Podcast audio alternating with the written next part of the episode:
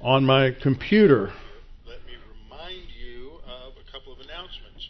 So, okay, all, and for those I will just- mute that. There we go. Just what I need is hearing myself talking back to me. My mother would always give me heck when I talked back to her, so I'll just mute myself. Okay, garage sale. They really need um, donations. So if you have any questions, they should not be directed to Rick King. They should be directed to Jeff Phipps. Also, we're planning a baptismal service. There's one adult and at least one child who is ready to be baptized. And if there are any others, please talk to either me or to uh, Pam Richards. That's it for for announce, announcements. Well, that's right. Deacons meeting Saturday morning at eight o'clock. Right, right, eight o'clock. Okay. I. Hmm. Anything else? Okay. How should a young what? No prayer breakfast. That's right. No men's prayer breakfast. Just deacons meeting uh, at uh, eight o'clock. Okay. Let me get back to this. How should a young man cleanse his way? By taking heed thereto according to thy word. Thy word have I hid in my heart that I might not sin against thee. Thy word is a lamp unto my feet and a light unto my path. Jesus prayed to the Father, Sanctify them in truth. Thy word is truth. For the grass withers and the flower fades, but the word of our God shall stand forever. Before we get started, we'll have a few moments of silent prayer. Give everyone the opportunity to make sure they're in right relationship with the Lord.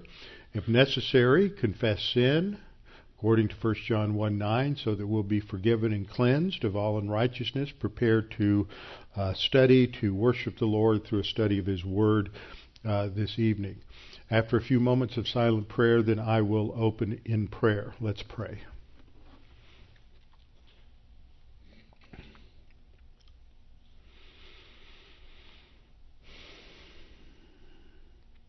Father, we're thankful we have your grace to lean on, your grace to exploit, because you have given us everything pertaining to life and godliness. You have given us a salvation that is beyond anything that we can imagine, that has provided for everything for us, that has paid the penalty for every sin, sins without number that we cannot imagine.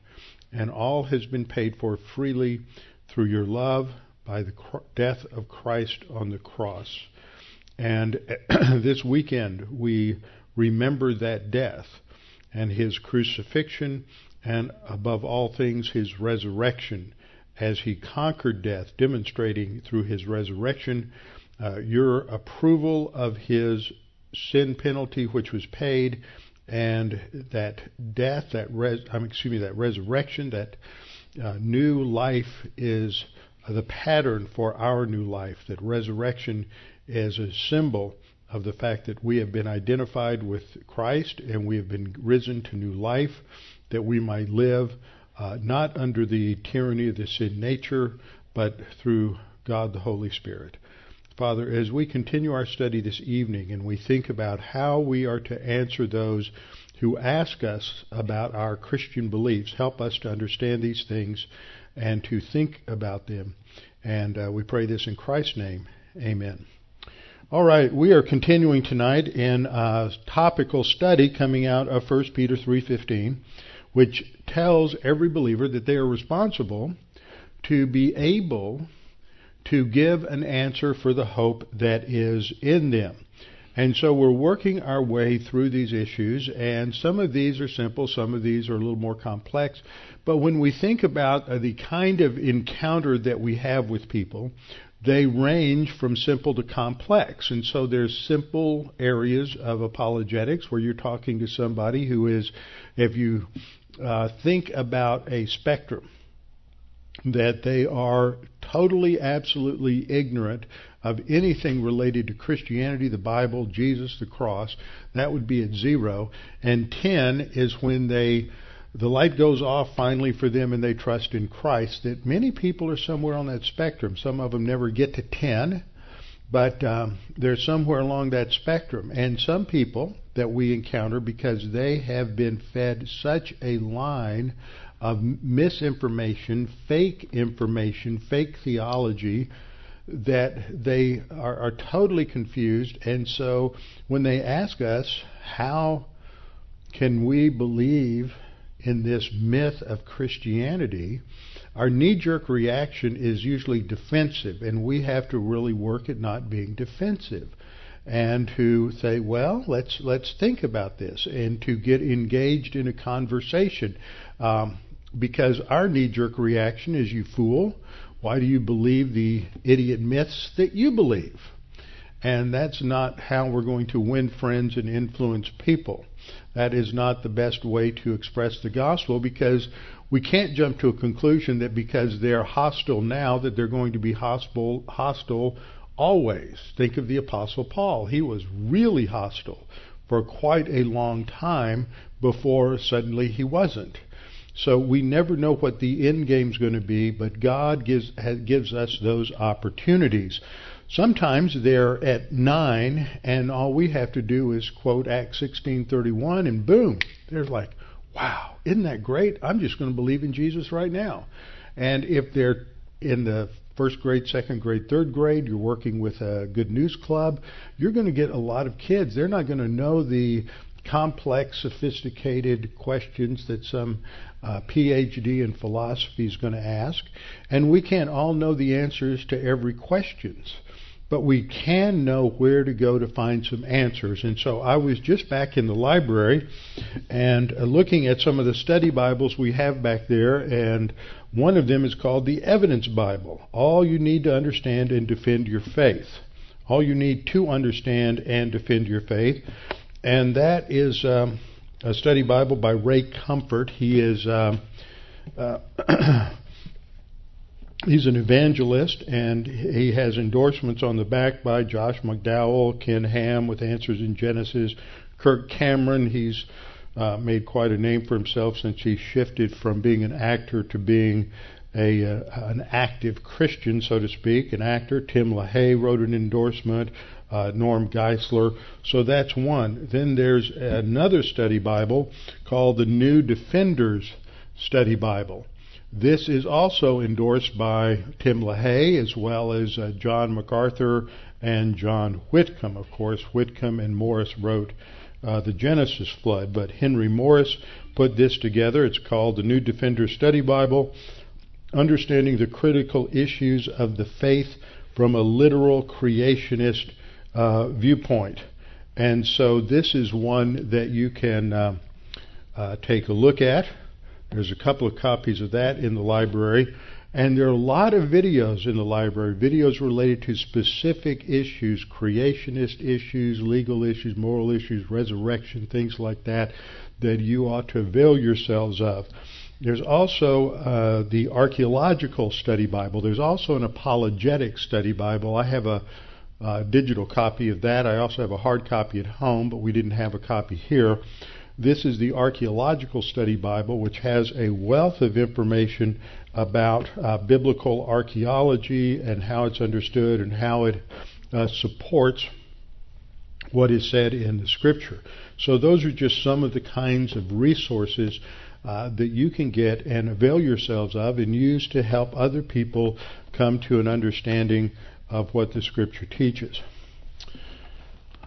Well, I want to review this because we always have some new people coming online. We also have people who are still trying to put some of this together.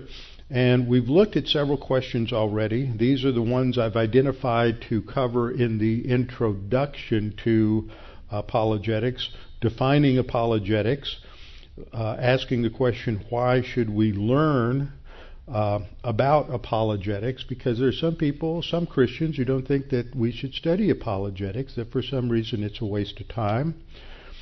Third, why do some people object to apologetics? Uh, fourth question, the Bible doesn't use apologetics, some people say, so why should we? We'll address that. We'll get into the text much more tonight. And then the fifth question, which I've addressed a little bit, what is the difference between apologetics and Christian evidences. And we'll learn the answer to that as we go through these biblical examples in the coming weeks.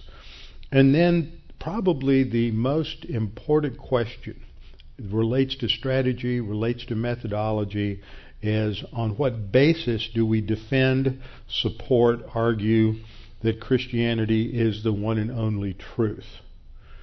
Jesus said, I am the way, the what? The truth. He says, I am the truth. He doesn't say, I can lead you to the truth. Truth is not external to the Godhead. Truth resides in the Godhead.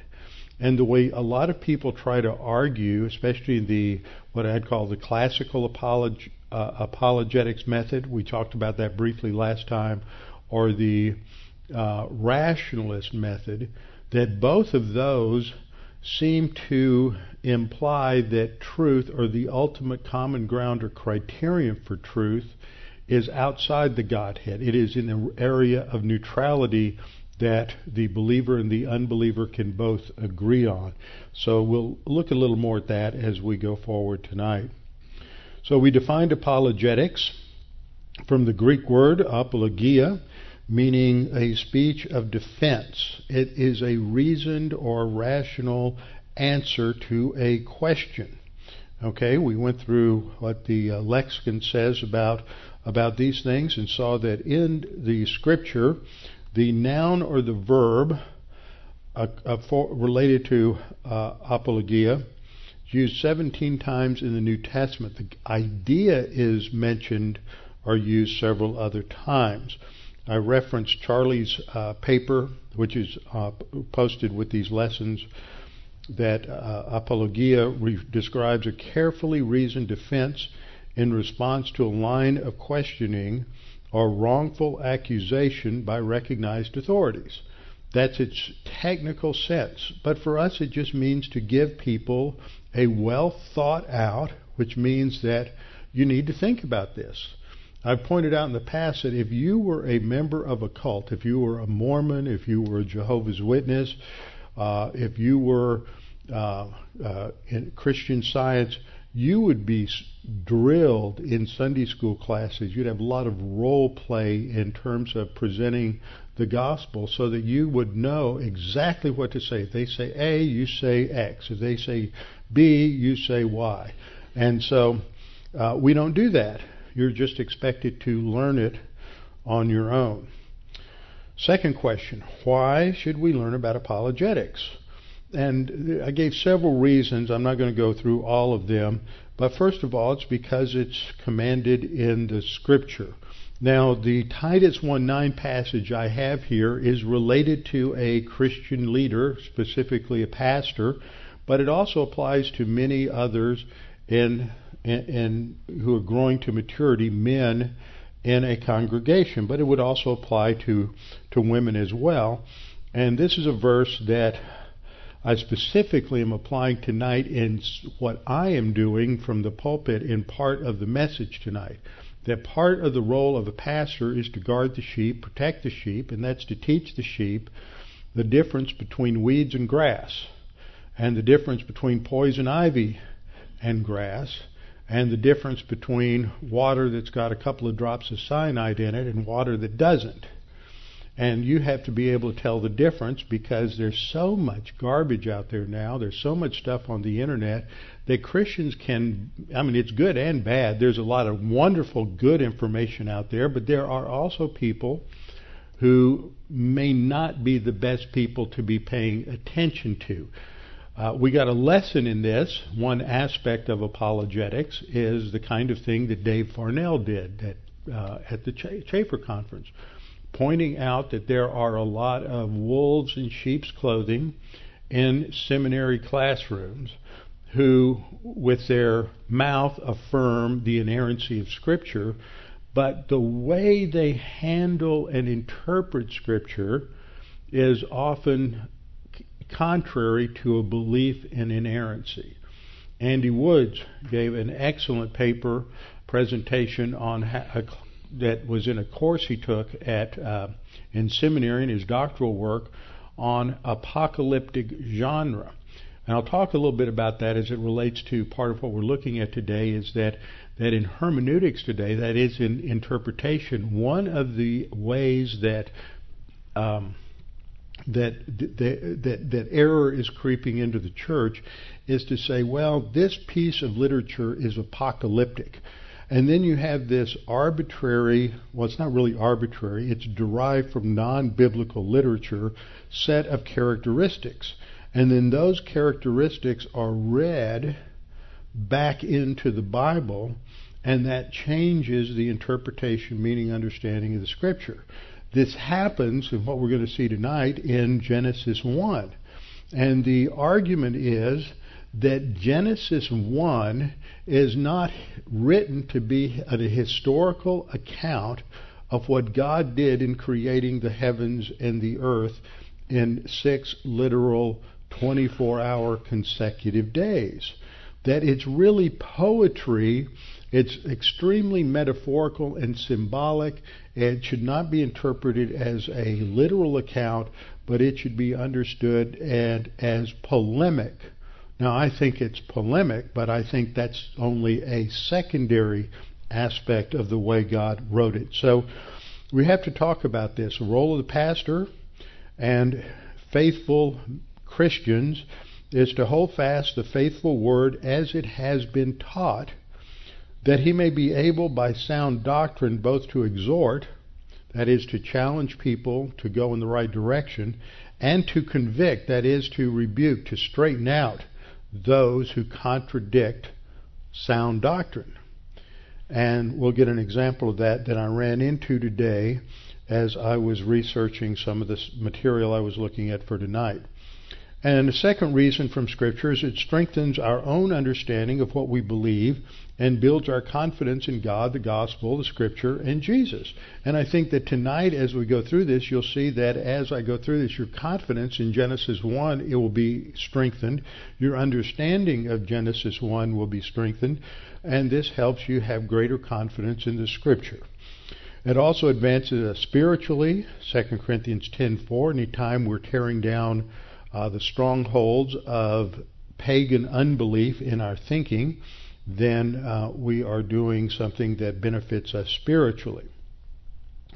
So, what we see under the third question, why do some people object to apologetics? It's some people say, well, we don't find it in the Bible.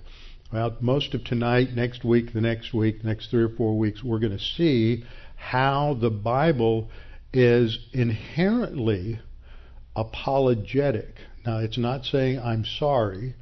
It is giving a reasoned defense and evidence for who God is and what He is doing in human history again and again. The Bible does not expect anyone to just park their intellect in neutral and just accept something on the virtue of, of pure authority. We are to accept the truth of God's Word on the basis of the authority of God, but God doesn't operate in a vacuum. He also provides evidence throughout the Scripture, throughout history, of His uh, of who He is and what He is doing, uh, so that He can be clearly there's clear evidence in history. So there are four basic issues in apologetics. First of all is knowledge. And if you ever have talked to somebody who's a real cynic and they start asking, well, how do you know it's true? You get two questions there knowledge and truth. How do you know anything? How do you know it's true? What's your ultimate validation for how do you know something is true? Along with this, we have the classic five ways arguments to the existence of God. You have the cosmological argument, you have the argument from cause to effect, you have the moral argument, the anthropological argument, the teleological argument. Those are just various arguments that um, that have been developed, but do they get you the knowledge of the of Yahweh, Elohim, the God of Abraham, Isaac, and Jacob, who is the creator God of the universe. Do they get you there? Do they just get you to a generic idea of deity? And I would argue that that's all they do is they get you to probability, possibility.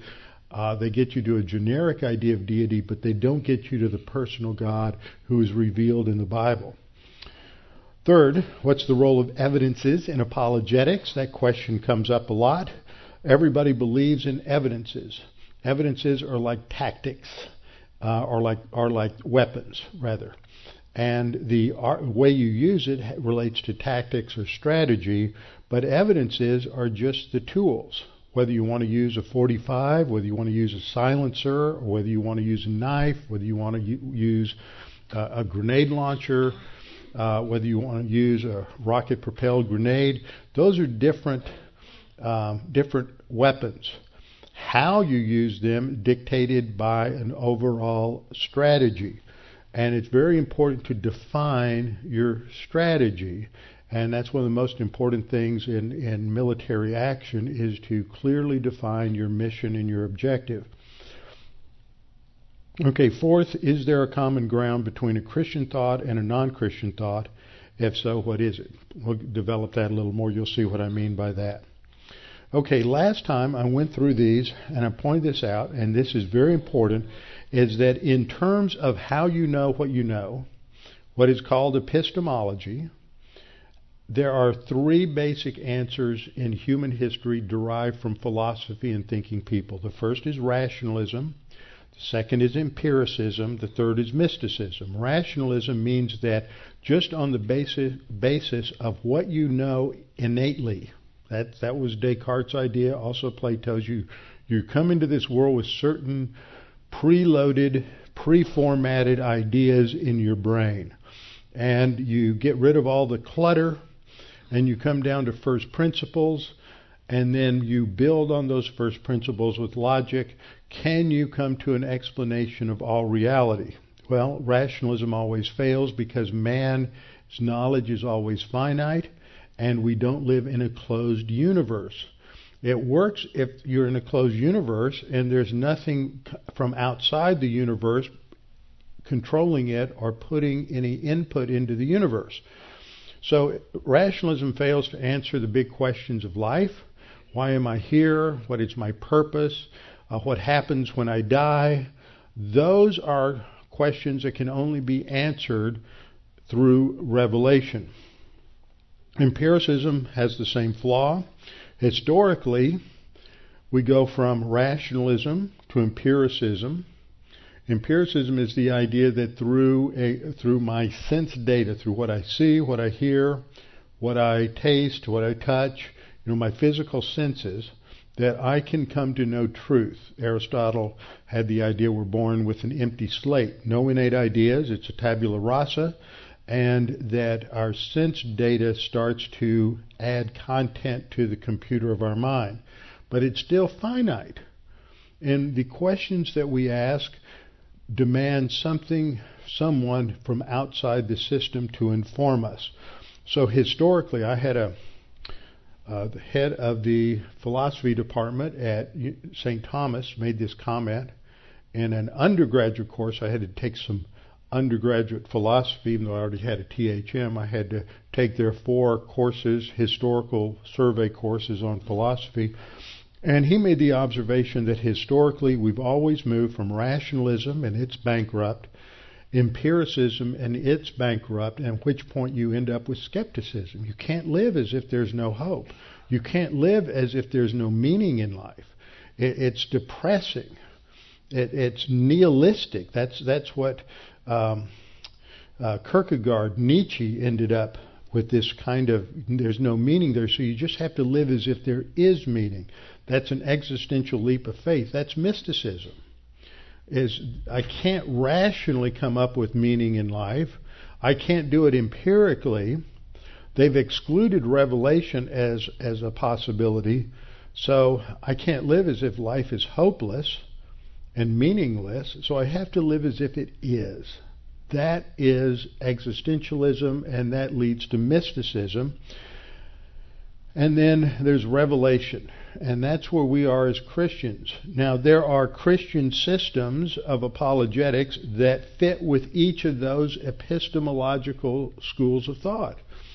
Uh, classic apologetics seeks common ground in logic or reason, that somehow there's an area of neutrality between the believer and the unbeliever that is untouched by sin, such as logic. We can all agree what the principles of logic are. But does logic exist apart from God, or is logic what it is because that's what how God thinks? See, as a Christian, I have to reject this because logic isn't autonomous. Logic is going to be affected in the unbeliever by his fallen thought patterns. We'll get, look at that a little more. Empiricism runs into some of the same problems, and that thinks that facts, history, science are purely neutral.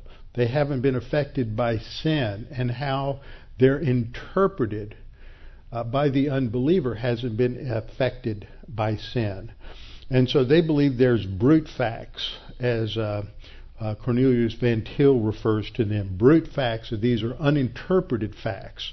But I believe he's right that no fact goes uninterpreted, even though you may not be consciously aware of the fact that when you look at a fossil, you immediately see it as either something that's billions and billions and billions of years old, or you see it as something that was destroyed in the flood.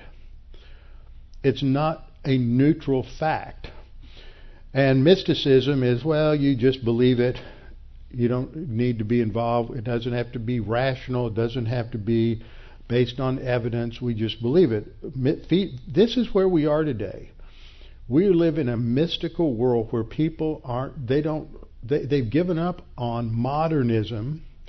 Modernism was the idea that you could find answers via either rationalism or empiricism. By the end of the 19th century, beginning of the 20th century, modernism was really dead. And it died a horrible death on the fields of Flanders in World War One. It was so horrible. I don't know if you've seen it on PBS this last week, Monday, Tuesday, Wednesday night. They had an excellent special on American experience, uh, two hours each night on World War One. Just, tr- just tremendous. So rationalism and empiricism died there, along with the hope of a utopia that was based on man's goodness and man's ability. They saw the horrors of modern war and they became hopeless. It's that was also the death knell of although it took a long time for it to truly die for Protestant liberalism. And out of that matrix of events you had a reaction to uh, true Protestant liberalism by a German theologian, pastor named Karl Barth, I think Swiss. Um, and Barth said that there has to be hope. Liberalism did away with the Bible as God's word. And so he brought them back part way. He wanted to believe in the in the Bible to a certain degree, but he didn't use the vocabulary the same way that uh, Orthodox, historic Orthodox Christianity used it. So Barthians, also known as neo Orthodox Christians, will talk a lot about redemption, forgiveness, the cross, resurrection, but they don't mean what you and I mean by those terms. They mean something else. They use Orthodox terms with a new meaning, hence neo for new orthodoxy, a new orthodoxy. And this affects people like like uh, Brunner, uh, Dietrich Bonhoeffer gets a lot of play among evangelicals today for all the wrong reasons. Nothing really good about him other than he was moral and he stood up uh, against Hitler for his some of his uh, policies, especially against the Jews. But his theology was really bad, just human viewpoint religiosity. Over against that, you we have revelation we believe the Bible is the Word of God. Now, a lot of these books that you read on apologetics will identify this as Reformed apologetics, referring to a high Calvinist view of apologetics. The only thing inherent about it that's high Calvinistic is it believes in the total depravity of man and the reality and the effects of sin on man's thinking but it really emphasizes revelation. But I can tell you, there's there's a neo-reformed apologetic that's that's uh, that's not presupp. This is also known as presuppositionalism. There's also a lot of Reformed theologians like R.C. Sproul who are classic apologists. So I find that calling this Reformed apologetics is really misleading, especially to a lot of people like us who aren't that aren't high Calvinists. We hear it's reformed and we want to say, no, no, that's like covenant theology, that's not dispensational, you know, that's all wrong. But that's the real issue is in presuppositionalism you believe in the priority of the Word of God and you never give that up. So we look at these uh, systems, and this is where I stopped last time. In revelational apologetics, the common ground is the infallible revelation of God. Either in general revelation, Psalm 19, the heavens declare the glory of God, it's a nonverbal revelation, but it still reveals the glory of God. Uh, Romans 1:18 to 23, talk, which we'll look at in just a little bit, talks about the same thing that everyone knows inherently that God exists and they understand that God exists. And so that we would say that's the common ground. Uh, and also the convicting work of God the Holy Spirit. In other words, if you're a if you're a classic apologist, your appeal to common ground, the area of neutrality is logic. I would say, no, my appeal to common ground is the unbeliever I'm talking to, whether he admits it or not, is created in the image of God. He already knows God exists, even though he's suppressing the truth in unrighteousness, and the Holy Spirit's convicting him. I don't have to be responsible to answer every one of his questions. I can guide him and direct him, but God the Holy Spirit's going to be convicting him. I don't have to convince him God exists. He already knows God exists. I've got a little CIA agent working inside that person I'm trying to witness to. And, and I've, I've got a secret agent in there that is working to convict him. That's the Holy Spirit as well as this inherent knowledge. So that's our common ground. The assumption with rationalism and empiricism as apologetic methodologies is that they assume the self sufficiency of human beings to employ reason or properly interpret experience uh, independent of divine revelation. And what we believe is that things are what they are because God made them that way and He's revealed that to us. So the only way ultimately we can know things the way they are is because we have the revelation of God. So empiricism and rationalism are in, insufficient and inadequate to structure a solid defense of the faith because ultimately they're built on this idea that man has a certain level of self sufficiency and can arrive at true truth on the basis of reason and empiricism. It's not a factor of using reason or logic, it's how you use reason or logic. Well, that seems really abstract right now, and I think it is, but we'll try to put some, some uh, flesh on that uh, a little bit later as we go along. Second thing is that rational, these ra- uh, what I've just said, rational empirical approaches give too much credit to unaided, that's the key word, unaided human ability. That is, human, human reason, human experience that's not influenced or informed by the Holy Spirit of revelation. So the focus in revelational or presuppositional apologetics should be on exposing inadequate presuppositions. How do we do that? Well, one way to do it, and I think the most effective, is to ask questions. Not to tell him, not to take our spotlight out and shine it at him, eh, which which usually re- results in some kind of an argument, but ask questions so he wants to get his flashlight out and start looking at his own presuppositions a little bit. So the focus should be on exposing inadequate presuppositions and eventually showing that only the Bible provides a valid re- basis for reason, history, fact, and truth. He can't, he can't say, how can you say as an unbeliever that I have hope? Hope in what? What's that going to look like? What are you hoping for? On what basis do you have that hope? Is that just a optimistic wish? What evidence is there? Is this rational? And then um, just some key people. Calvin's theology kind of lays the groundwork framework at the beginning, especially his emphasis on total depravity and the sinfulness of man.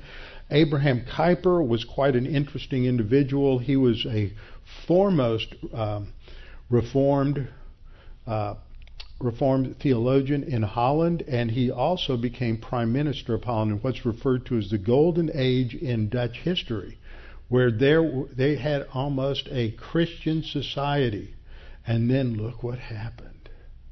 It fell apart, and look how horrible, immoral, uh, unethical, and relativistic, and refugee-loving the Dutch are today.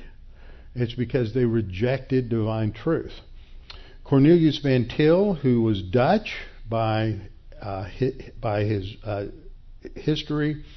He was the he was at uh, Westminster Theological Seminary, but before that he was at Princeton. He was one of the five men who left uh, Princeton and started Westminster when Princeton went liberal. And one of the interesting things about him is he wrote his doctoral dissertation on Immanuel Kant. Now, the reason that's important is in Kant's philosophy, he said people no longer know things as they are. We only know our perception of them. That led us from objective knowledge, or the belief that objective knowledge was even possible, to total subjective knowledge. And that shaped everything. Every problem that we have today is a result of the shift that occurred from Kant. So he really knows and understands the unbelieving pagan mind. Francis Schaeffer was highly influenced by him, and uh, he's not a pure presuppositionalist, but he's he's pretty close. There were some differences. So in this chart, here we have you as the Christian missionary to the world around you, and here you have your, whether it's your pagan aborigines or your next door neighbor, uh, what's the common ground? For the believer who's consistent, it, I believe it has to be the uh, assuming the truth of revelation. That doesn't mean you start off shooting them with your gospel gun because they're not necessarily, depending on where they are on that scale, going to respond positively to just having you quote Bible verses at them. I'm talking about your strategic methodology is not going to sacrifice um, your belief in, in the authority of Scripture. That means you recognize, as you're talking to this unbeliever, that as hostile as they may be, they're created in the image and likeness of God. They know God exists. They're suppressing that truth. And they know they're a sinner. You don't have to, you, you have to tweak it, maybe help them shine a light on it to, to expose that as we talk to them through the questions we ask. But they already know that, the scripture says. And a lot, see, a lot of, see, if you, you think you have to con- convince them they're a sinner, that's what I mean by you've compromised what the scripture says by your methodology. You don't you, we can't convince them they're a sinner. They already know they're a sinner. Okay, and at the bottom God the Holy Spirit is convincing them of the truth. So that to me one of the benefits of understanding this is that I can relax. I don't have to convince them. I'm not in an argument. I don't have to debate them. I don't have to win the debate. I don't have to put myself under all this pressure. My job is to help them ask the right questions, develop a relationship with them in the process, and talk to them. And let God the Holy Spirit use it, and whatever they do with it is up to their volition. Now, here's a chart I've used many times, and I just want to bring it back this is what I'm talking about. Here we have a, a person's whole thought system is that iceberg. And usually when we're talking to somebody about the issues in life, we're way up here. And we're talking about this decision, that decision, why you vote this way, why you vote that way, why you believe this or why you believe that. But as soon as somebody says, I, I think that's wrong, well, how that goes to ethics. Now we go below the surface. What's right? What's wrong? What's good and bad? That's all the domain of ethics. How do you know what you know? How do you know that's true? Somebody says, "Well, I think that creation is just wrong." Really? What's your standard? Where, how can you make that value judgment? Put them on the defensive. You know, people say try to put you as a Christian on the defensive. Flip it back. They're the ones who don't have a solid foundation. Quit put, letting them put you on the spot. Put them back on the spot. Have them explain. Well, how do you get that information? It, it's this isn't a one conversation type of approach. This may take some time, several conversations, several years. Then it goes down to uh, how do you know truth? How do you know uh, what's? How do you know you know something? And then that always talks takes leads us to an ultimate reality, which is the foundation of all all thought. The reason we believe that something is right or wrong always gets traced back to our view of God. And so as you talk to somebody, it's going to expose their view of God. And ultimately, what happens is that you, you, you, as you expose this view of God, can that God give them happiness? Can that God solve the problem? Is that, can they live as if that ultimate reality is true? If they're if they're a pure skeptic and they believe everything is just matter, well, do you live as if that if if, if it's just matter? Then how do you get any ideas of right or wrong from a rock? Can you live as if there's no ultimate right or wrong? And in, in, in, most conversations, they've already made numerous judgment calls as to whether or not something's right or wrong, so they can't live as if that's true. So what you're doing carefully is exposing that they can't live consistently with their own, uh, what they believe to be true, with their own presuppositions. Okay, now, going to the next question. The Bible doesn't use apologetics. Why should we? That's what some people think. So I want to talk about, start talking through what is, how is the Bible talk about apologetics? How is the Bible basically and fundamentally uh, apologetic? By that mean, by that I mean that the Bible consistently presents a rational case for its truthfulness and the reality of the God who it reveals to us. Okay? So now we're going to start getting into some, some scripture. So first of all, let me I've changed the chart a little bit because in the first two examples are three actually the first three examples we're going to look at in scripture. I don't know if we'll get to two. We definitely won't get to three today. You have on the one side God. And God is communicating to ancient humans and to Adam and Eve. Divine viewpoint is confronting human viewpoint with its rebellious nature and its inadequacy to solve man's problems. So, what we see in these first three examples is a divine pattern for how to challenge, how to confront unbelief, how to expose unbelief. And so that's what we're going to to look at here. You have God on the one hand communicating to fallen ancient humans, uh, antediluvian humans, ancient humans in terms of the ancient Egyptians and Israelites, and Adam and Eve. So the question is when God is confronting them, does he appeal to some area of common ground other than himself? Is he saying, does he come and say, look, I'm God, here's logical reasons why you should believe in me? Just a simple example when God spoke to Jesus and Peter, James, and, and uh, John on the Mount of Transfiguration, did they say, How do we know that's God? Did they ask that question? When God spoke to the Israelites from Mount Sinai, and they could have recorded it with an MP3 player, did they ask, well, how do we know that's God? Does Moses just have some sort of echo chamber up there and he, maybe he's manipulating this? Now, when they heard the voice of God, there's something in them that resonated because when God created man in his image and likeness, he built into man the right receiver for understanding what God was going to communicate. Now, that receiver may have gotten garbled because of sin, may have some static, but it still gets the message. That's what we're going to see in Genesis 1 and in Genesis 3. Now, the reason I bring that up is something that's come up in conversation three times in the last week. And that is that, that and came up with relation to something I'm going to talk about in just a minute. This idea that that when we commu- when when we're studying God's word, we can't be sure of what He's saying.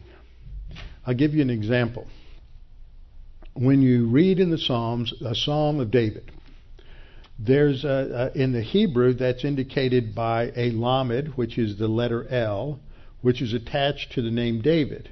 Now that lamed by itself is a preposition, and it can mean to, it can mean for, it can be about, it could even mean from.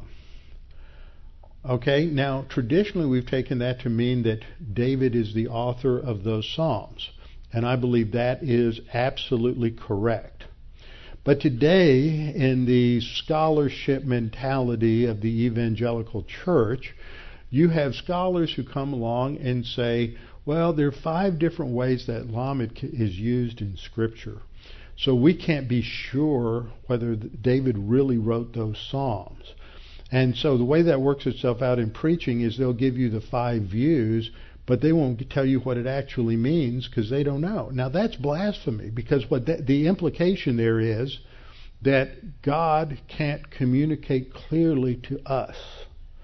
And so human language is insufficient to communicate eternal truth. And that's blasphemy because God created language and God God had language before uh, he created anything. There was communication and language in the beginning was the logos, the word. There's language there. This is a totally insufficient view of God, and yet I will tell you 90% of evangelical professors at your favorite seminary, uh, other than Chafer, are believe this. They are complete, you know, and was, I was amazed. We got a lot of exposure to this at the uh, Chafer conference, and what one of the things that irritated me a little bit is that I had people, a lot of people came up to me after listening to Farnell and they said, I can't believe that, that these seminaries have fallen so far. And I wanted to say, where have you been the last 30 years? Pastor Thieme, Clough, me, Ingram, everybody on the board, Meisinger, have been hammering this and saying this for over 30 years. And you take somebody who goes into a lot of histrionics before you finally wake up and hear it. That's why we've been saying for 20 years, 25 years, we need Chafer Seminary. Is because these other seminaries have gone off the deep end. Wake up. I don't know what it takes. For people to realize that they've bought into the propaganda machine too long. Okay, let's look at our first example here. This is in Genesis chapter 1. Genesis chapter 1, the creation account.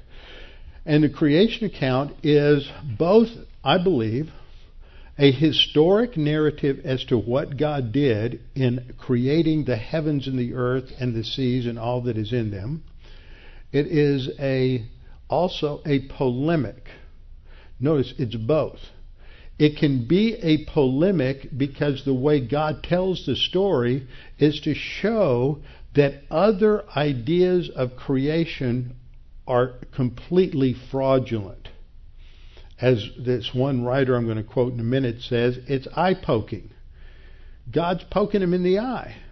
If you were living in the ancient world, if you were an Egyptian, if you were a Babylonian, if you were a Canaanite, you could read Genesis 1 and you would know that God was making fun or making points against your religious belief. God is not a respecter of religious beliefs other than biblical Judeo Christianity, biblical Judaism. That's not the same as modern Judaism. So, when we look at this, Genesis chapter 1, who wrote Genesis 1? Oh, but if you're a liberal, see, Moses couldn't have written it for a number of reasons, blah, blah, blah. Well, Moses wrote it. We're going to assume that Moses wrote it. This is true. We're not going to debate that. Moses wrote it. When did he write it? He wrote it around the late 15th century BC. Who, to whom did he write it? He wrote it to about 3 million Jews who were on the plains of Moab, just on the east side of the Jordan River. That's when they, they received this, but he's writing it over a period of time. He's writing to these Jews. Now, what do we know about those Jews? For the last 450 years, so 450 years ago would have been in the 1500s in this country. Think about that. That's a long time. A lot has happened since the uh, late 1500s in this in this country. So for 450 years, for that length of time, they've been living in Egypt. But they, although they had a tendency to assimilate, they didn't because the the uh, Egyptians despised the Semites and isolated them in a ghetto in Goshen. They all had to live in Goshen, and they couldn't. There was no intermarriage. There was no interrelationship at all, and they kept a clean, clean break. But nevertheless, they would have been influenced, and they would have been aware of the Egyptian creation myths and the Egyptian uh, uh, polytheistic gods, the pantheon of gods that they had. So Moses is not only addressing this group that has been uh, living in the context of these pagan beliefs. He's also addressing this group that is about to do what? They're about to enter into Canaan. And when they enter into Canaan, they're going to have a whole different religious system to deal with there, and a whole different pantheon of gods. So he's uh, in a whole different set of creation myths. So he's writing also with an eye toward that. And even further, under the omniscience of God and the divine agent of revelation, who's the Holy Spirit, he's writing to give the, the information necessary to handle what's coming down the pike, which is the Babylonian creation myths.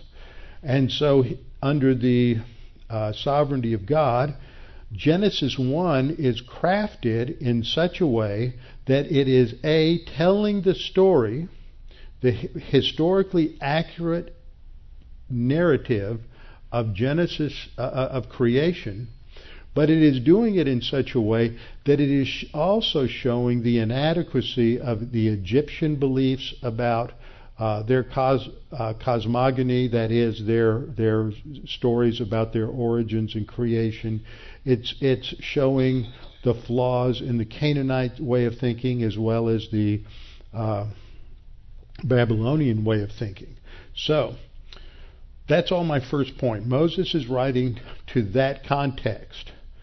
He is not being influenced by the, the creation myths. Now, that was an error that liberalism went into, that Moses comes later, and Moses is influenced by Babylonian mythology. And if you look at the history of this in the early uh, our mid 19th century, their idea was after they discovered the creation myths of the Babylonians, the Gilgamesh epic, and Enuma Elish, and these documents, the idea was that, that Moses was influenced and he cleaned up that mythology. What's happened in the last 40 or 50 years is that they've shifted to the Egyptian religion as the framework for that, and that this is really written as a polemic against Egyptian um, uh, uh, uh, Egyptian cosmogony. But what we see as Christians, as Bible believers, as revelationists, is against the backdrop of the paganism. God is speaking, God is revealing a divine viewpoint narrative of how He created all things. And as such, his revelation in Genesis 1 is historically accurate, whatever secondary objectives he had in mind. It is historically accurate.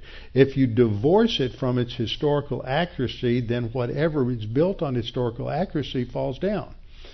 So it's historically accurate, and we expect it to be a narrative that is telling the story of what happened, a narrative, and not poetic mythology. And that it would also, as a secondary thing, poke the other mythologies in the eyes. It's tweaking them. It's showing their their fallacies. That's the role of narrative as polemic. We're going to see this not only in Genesis 1, but we're going to see it especially in the Exodus event, the 10 plagues. Each one of those plagues is showing is an attack on another member of the um, of the Egyptian pantheon. God is showing He's better than each one of the Egyptian gods in each one of those plagues. He's devastating their whole religious uh, system, their whole religious belief. He's he he doesn't respect anybody's belief. If you believe in something other than than the Bible, the Bible says you're a fool. And you shouldn't be respected because you may be respected because you're created in the image and likeness of God, but you shouldn't be respected because you hold to foolish beliefs. And that's something that Christians need to understand because we live in a world today where if you don't respect an idiot, then you're a sinner. That means that God must be a sinner because he doesn't respect Muslims. Okay, this is the trap that we got to avoid. This is this is the difficulties of, of dealing with views out that are out there today. So, narrative is a polemic, and a polemic is a strong or ver, strong verbal or written attack against another viewpoint, against another position, and against another belief system. And many portions of Scripture are both narrative, they're telling a story, they're revealing something, they're instructing and informing the reader, but they're also providing a basis for and are, and are assaulting unbelief. There's a confrontation going on. So it's my contention that Genesis 1 is an apologetic. It is a rational argument supporting the contention that the God of Abraham, Isaac, and Jacob created the universe out of nothing, created the heavens and the earth in six literal 24 hour consecutive days, and this assertion is a direct assault on all human viewpoint attempts to create fake origin stories to shore up the truth suppression mechanisms of rebellious creatures. Now, that's a mouthful.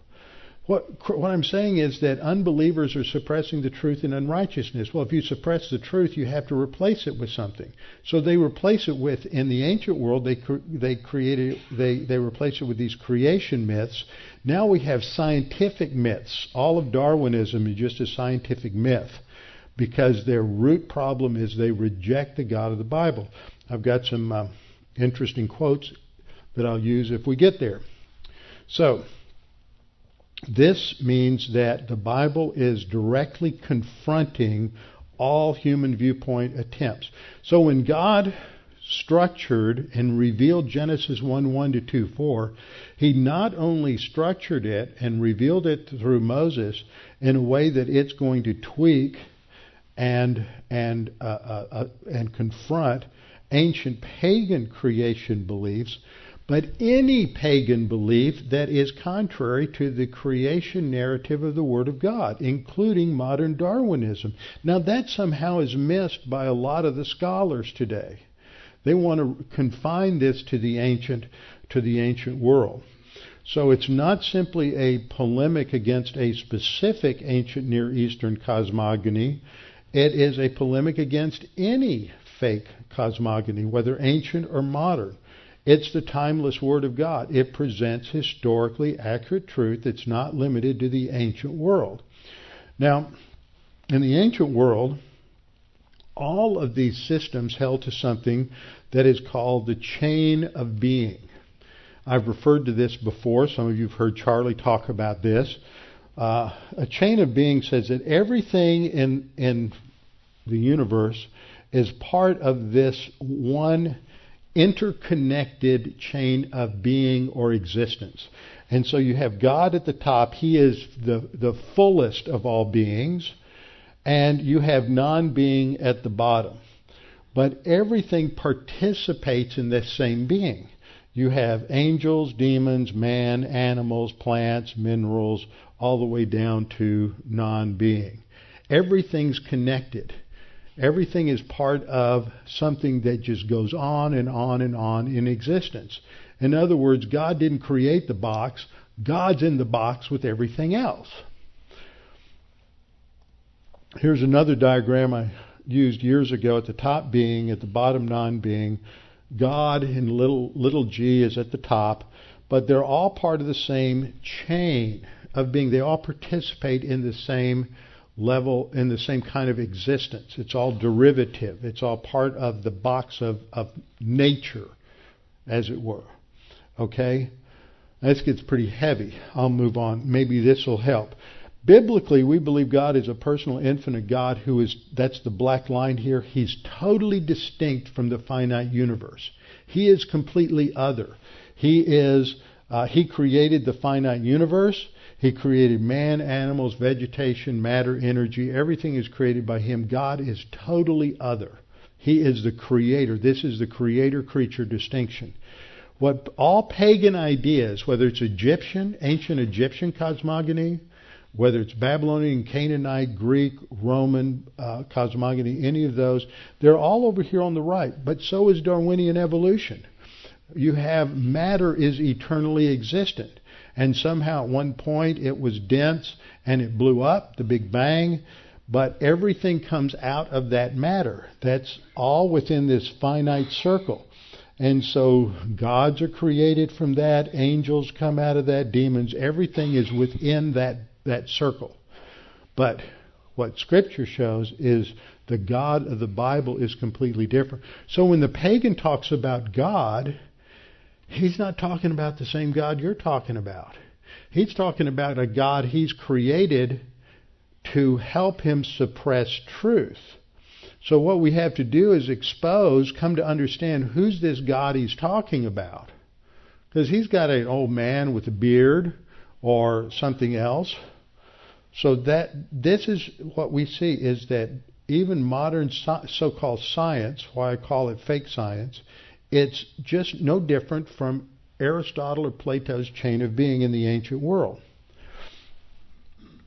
Now, today, as I was doing some research, I ran. I was doing some research on Genesis one as a polemic, and I ran across a website uh, it's a blog by a scholar who works for Logos Bible Software named Dr. Michael Heiser.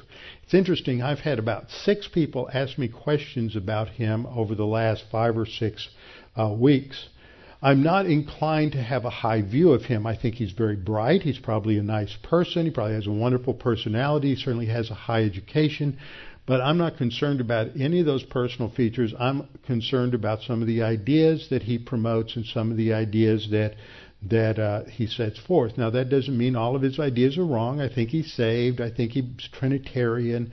Uh, a lot of other things. He goes to a dispensation, a church with a dispensational pastor. I don't know how committed he is to dispensationalism, but but I know that there are some flaws. I was also given this article that came out in the Logos Bible Study magazine, and it's an article written by him, and he starts off talking about uh, literal interpretation. He says Christians are sometimes taught to interpret the Bible literally. He doesn't define that. Instead, he says most who advocate literalism do so to prevent self serving or idiosyncratic interpretation. That's not true. That's fake theology. And what he's doing is he's creating a straw man view of what literal interpretation is, and then he's going to knock it down because what he's going to argue for is literal, literal interpretation doesn't really believe in figures of speech and idioms, or at least he acts that way. And I found this flaw to be he has logical fallacies, I think, in several things, and so I'm not happy with him. Again, going back to Titus 1 9 or 2 9, um, or excuse me, yeah, that I am Titus 1 9. I'm trying to uh, convict those who are leading people into error. Okay, here's his blog. Okay, he starts off. He's he's talking about a uh, website that has an article that states that the creation stories of Genesis 1 to 2 target ancient Egyptian creation myths. Now that might be true as far as it goes, but it, it, it says more. He says the authors are both Dallas Seminary grads. Their thesis is well known to scholars and readers of this blog, though little known to the people in the pew. That's y'all. uh, the biblical cre- and this is what their thesis is the biblical creation story isn't at all about science but about dissing other gods and myths written about them okay so what i see here is that he's created a false dichotomy the dichotomy he creates is it's either science on the one hand that's what he's saying is that that creationists are saying this is a scientific document that's not what they're saying they're saying it is a historically accurate document that provides data that science can work with. Now there's a big difference. So he's misrepresenting this from the get-go that say, by saying the biblical creation story isn't at all about science. Science means knowledge. It is about knowledge. It's about giving historical facts. He's and and what he's doing is he's saying if you're either going to be the, someone who thinks it's all about science or you're somebody who thinks that it is about uh, showing disrespect or dissing these other gods. The problem is this is creating a logical fallacy of the excluded middle. Why does it have to be one or the other? Why can't it be a historical narrative giving information that science can use, but also at the same time poking fun at these other false religions? but he wants to create a false dichotomy here. He goes on to say in the next paragraph, and this is only three paragraphs long, as readers here know, this not about science approach has long been my position on Genesis and the Bible in general. Okay, right now he has shown me that he has flashed his doors, that he operates on a, a completely human viewpoint system of understanding the Bible. He's going to judge it by his rationale. He can't say anything about the way God's creation actually is. That would be science. So he says what's happening in Genesis 1 2 is very obvious to anyone who works in the original text beyond simplistic word studies and is familiar with ancient Near Eastern creation stories. The beliefs of ancient Egyptians, Babylonians, and Canaanites, he's one of the few who will lump them all together, which is good, all have shots taken at them. I think that's true. But that, he's saying it's either that, that's his view, it's just a polemic. He will argue that it is um, poetic and not narrative. What is interesting, if I can find the information here, is that several years ago, and some of you know this, that ICR had something called Project Project Rate, R-A-T-E, which was an acronym for something indicating the real. I think it was the real age of the Earth, and it was a lot of different studies, a lot of different science, scientific studies about radiometric dating. Do these big numbers that the scientists come up with are they really consistently validated by by scientific study? And in the second volume that came out, in the, I believe it's the ninth chapter, a writer named Steven Boyd had an entire chapter where he did a statistical modeling of Hebrew poetry versus narrative. Are you lost yet? Okay, what he did was he went to outside of Genesis to other narratives, other stories. Exodus, for example. In Exodus, you have the story about uh, the, the Exodus itself, the ten plagues, and then after they're delivered, there's poetry. There's the Song of Moses. Okay? So you have poetry and you have narrative.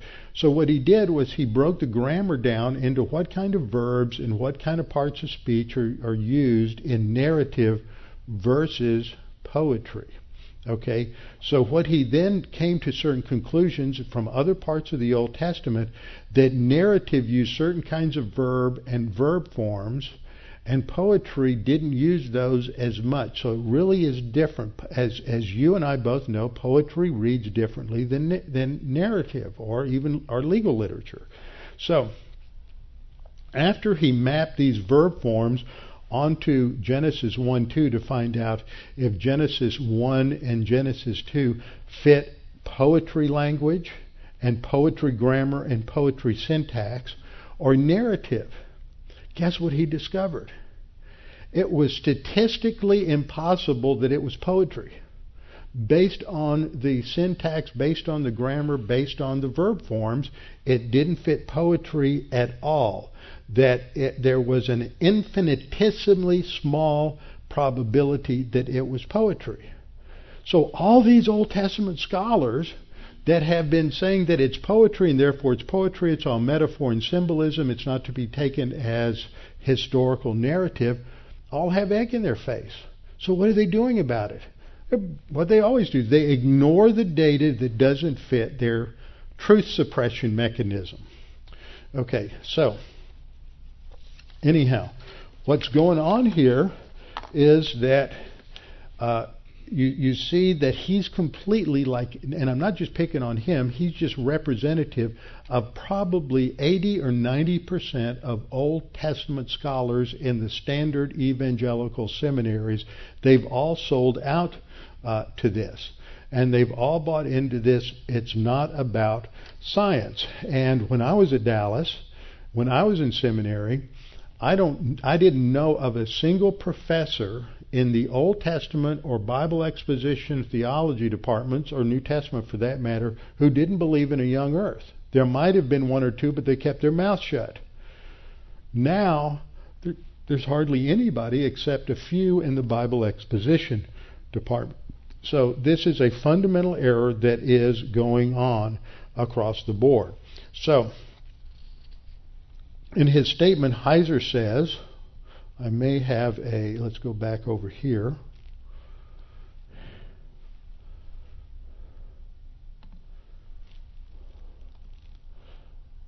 Okay, w- let me look at this slide real quick and then we'll look at two other comments and then we'll be done. The problem is that, that the New Testament accepts the historicity of Genesis and treats it as historical narrative. That's our ultimate authority. Uh, in Matthew 19, 4 and 5, Jesus says, God created them male and female. That's from Genesis 1. And then he says when a, uh, that uh, a man and woman are to leave and cleave to one another. That's from Genesis 2. He treated both Genesis 1 and Genesis 2 as historically accurate and not contradictory accounts. In Matthew 24, 20, uh, excuse me, 24, 37 to 38, Hebrews 11:7, 1 Peter 3:20, 2 Peter 2:5, we have at least four different authors all accepting the historicity of Noah. In Romans 5:14, Paul says death reigned from Adam to Moses. If they didn't exist as Genesis says they did, then Paul's whole theology is is fake. 1 Corinthians 11:9, the woman was created for the man. 1 Corinthians 15:22, and Adam all die. 1 Timothy 2:13 to 14, Adam was formed first, then Eve. Jude 14 says that Enoch is the seventh from Adam. Okay, all of this is uh, affirmed by the New Testament. Okay, I'm going to stop there. We'll come back, review some of this next time, but basically the idea here is that that new Old Testament scholars, the new generation, have rejected the historic narrate the historic narrative of Genesis 1, and um, we have to look at what it teaches us about how God speaks. And God reveals himself to pagan man. That's the main idea. That's where we're headed. We'll come back to that uh, next time. Father, thank you for this opportunity to study these things tonight, to come to understand uh, your word, and to understand facts and truth that can be used to expose unbelief.